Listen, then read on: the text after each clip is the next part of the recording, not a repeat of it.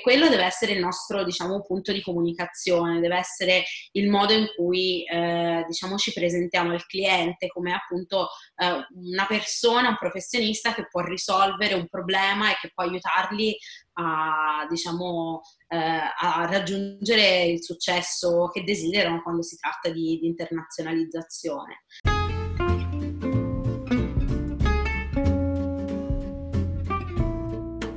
La European School of Translation presenta Tradurre, un podcast che racconta le storie dei traduttori. In ogni puntata un ospite, la sua esperienza, i suoi consigli. Eccoci qua, benvenuti eh, al test, alla terza puntata del podcast eh, di Tradurre. Oggi abbiamo come ospite Martina Eco. Ciao Martina. Ciao Raffa, ciao Andrea. Martina ciao. è una collega, una eh, traduttrice e formatrice che vive a Londra, ma eh, originaria, diciamo, napoletana, mezza napoletana e mezza toscana, no? Sì, qualcuno di voi forse l'ha conosciuta perché è stata anche relatrice alla giornata del traduttore del 2019. E con lei oggi parliamo delle competenze, quindi delle, delle skill eh, dei traduttori.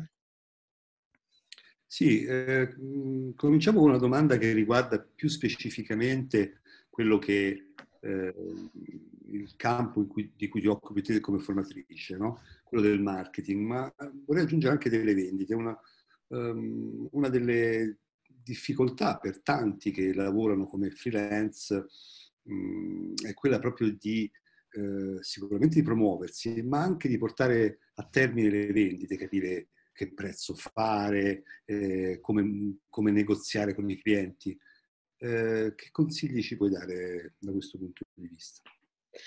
Allora, la prima cosa che mi viene in mente di dire è che bisogna assolutamente conoscere il cliente come il palmo della nostra mano, bisogna aver identificato un cliente target giusto, ehm, che sia giusto per noi, nel senso che sia un cliente target con cui noi vogliamo lavorare, eh, per cui abbiamo le competenze giuste a livello appunto linguistico e che possa permettersi di pagarci, perché chiaramente non vogliamo eh, diciamo in, spendere tutte le nostre energie su un cliente che alla fine non ha il budget necessario a pagarci. E poi di quel cliente conoscere proprio vita, morte e miracoli, quindi andarsi a studiare bene eh, il sito web, le pagine social, iscriversi alla newsletter dei clienti in quel segmento target e cercare di capire quali sono le loro esigenze, quali sono i loro obiettivi eh, e in che modo noi possiamo inserirci diciamo, nel loro processo per aiutarli a raggiungere quegli obiettivi.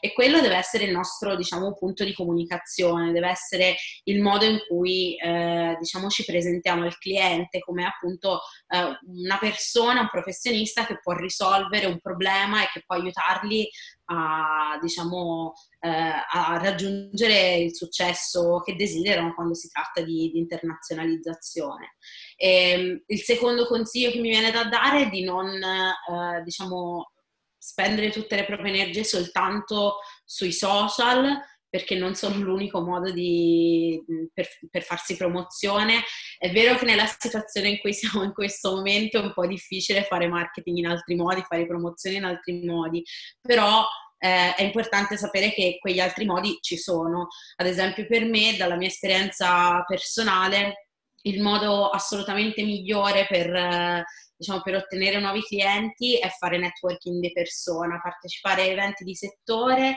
e eh, appunto andare lì, ascoltare, cercare di captare eh, quelli che sono appunto i bisogni del cliente e poi avere una conversazione con loro, dimostrare interesse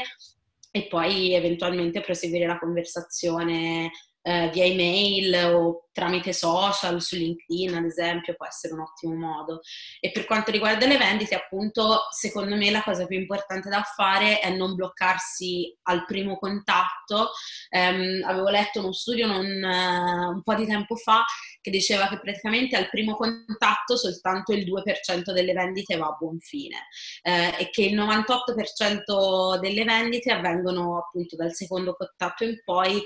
con circa l'80% che avvengono dal quinto contatto in poi. Quindi questo dimostra che è importantissimo eh, fare follow up con, con, le persone che incontriamo, con i potenziali clienti, che possa essere via email o a eventi, eccetera, eccetera, e non mollare la presa. Non dico di essere stalker, ma quasi. Insomma. Un po' perseveranti.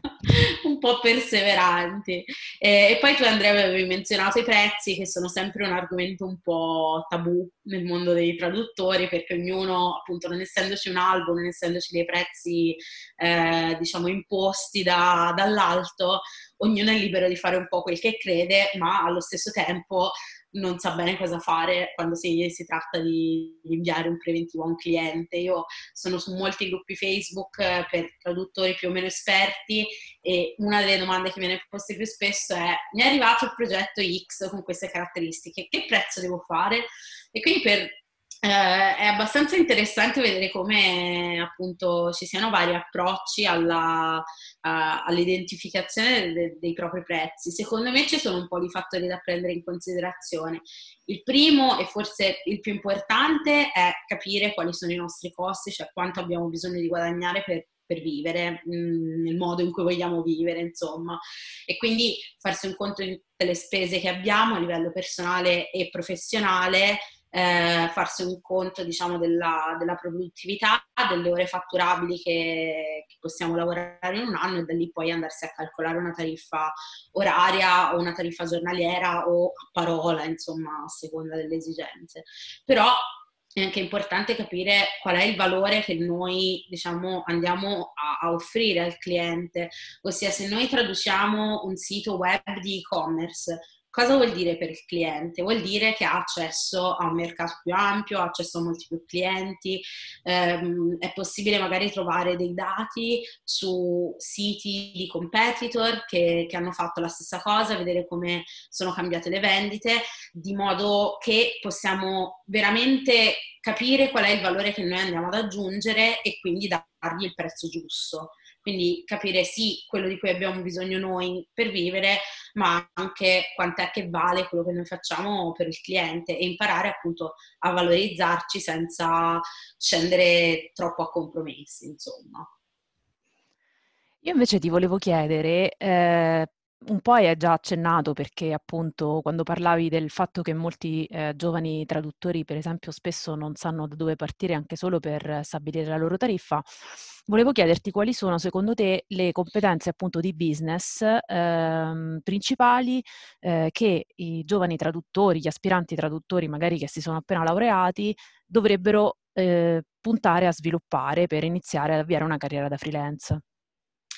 Allora, secondo me la parola chiave qui è proprio business, nel senso che eh, spesso quando usciamo dall'università ci sentiamo un pochino come pesci fuori d'acqua e non sappiamo bene da, da, dove partire. Iniziamo a buttarci sulle varie piattaforme di freelancing, ci iniziamo a proporre mandando il curriculum a destra e a manca, ma in realtà quello che facciamo è semplicemente eh, diciamo un po' sparare nel vuoto e un po' comportarci come persone alla ricerca di impiego, cosa che il freelance non è. Il freelance è titolare di un'azienda, diciamo una one man band o una one woman band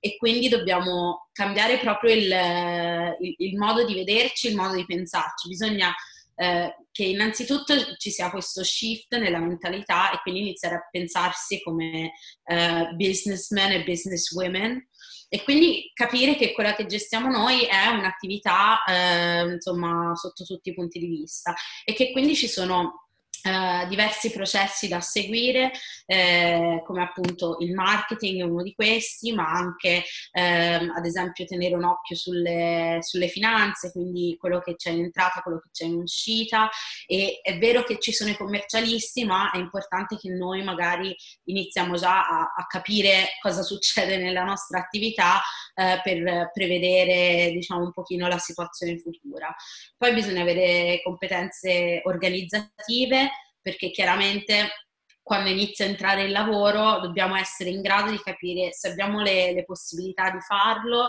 a livello di tempi e quindi eh, capire un pochino come organizzare il lavoro, imparare a dire di no, è un'altra cosa importantissima perché eh, se diciamo sì a tutti in realtà non, non, riusciamo ad accontentare quasi nessuno perché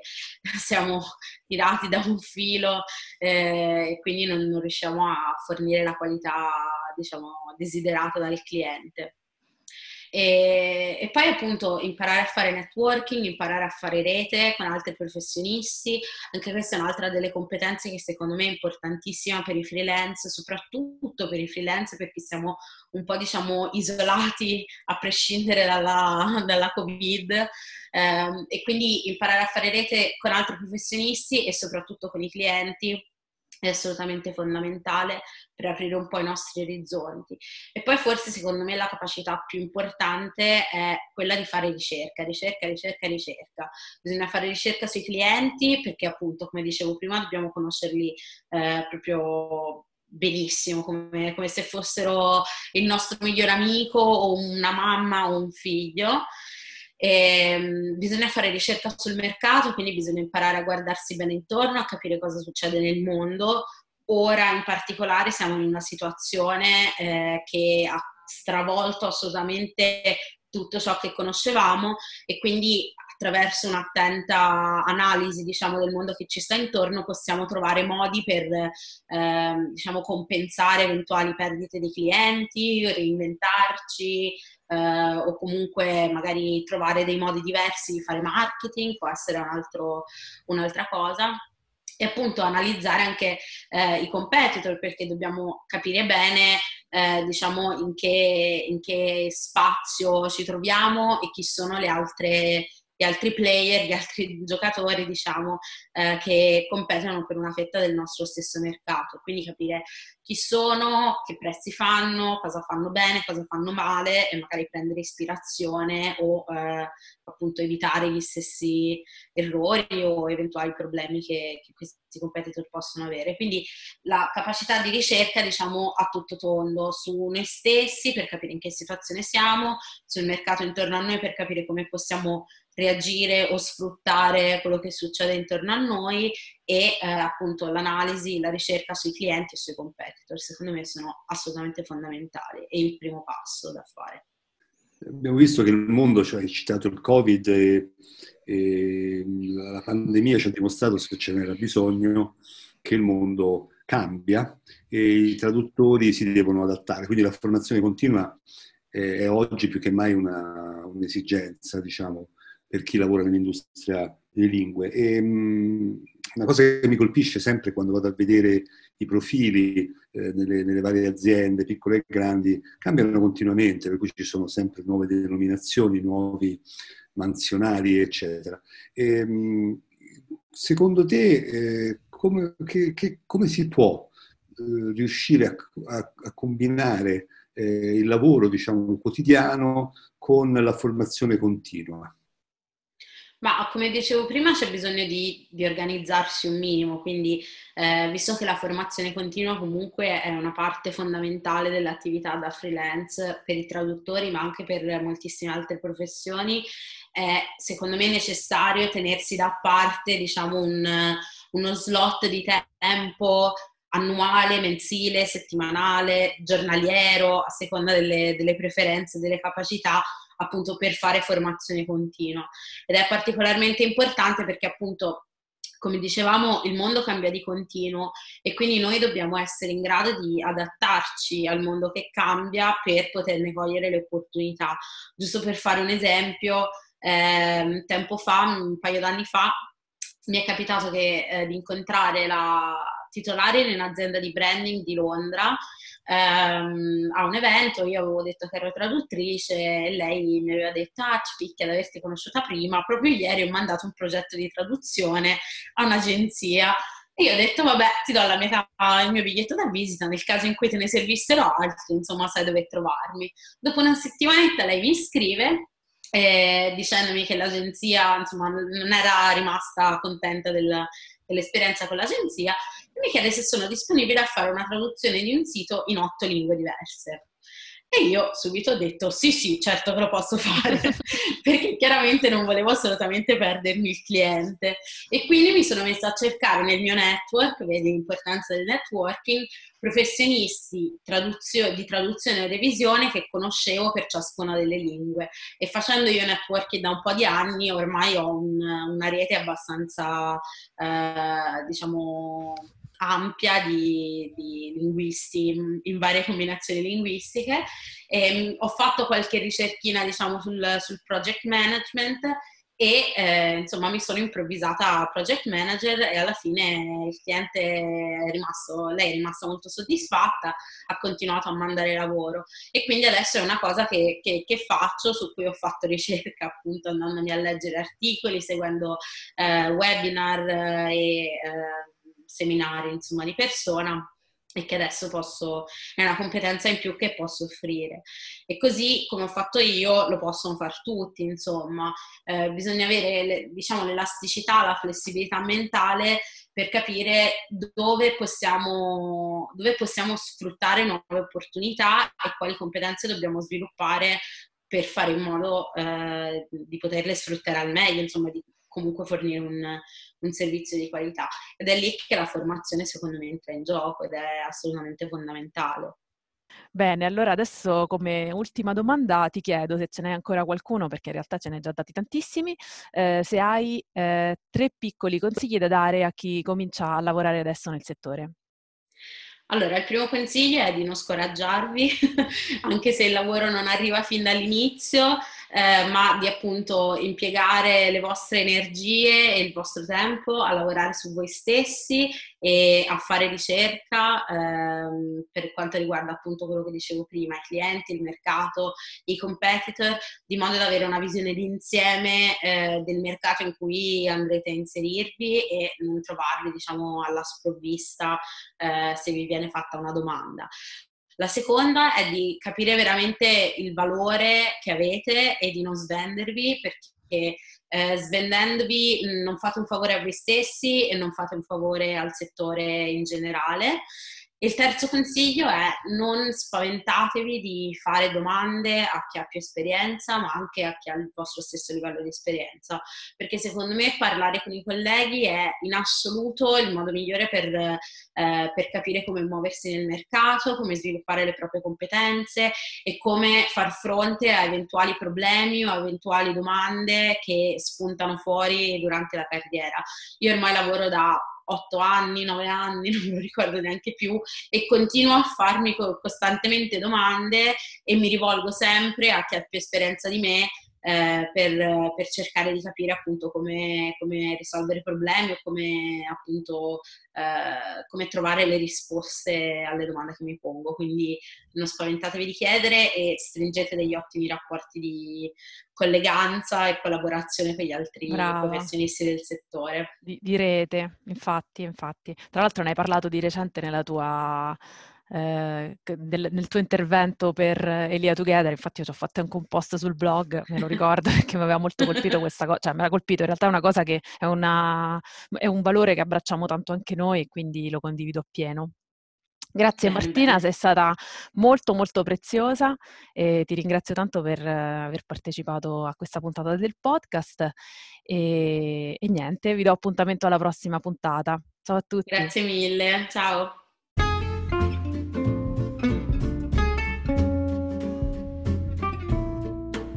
Se il podcast ti è piaciuto, aiutaci a farlo conoscere ai tuoi colleghi e alle tue colleghe. Condividilo sui social e facci sapere cosa ne pensi.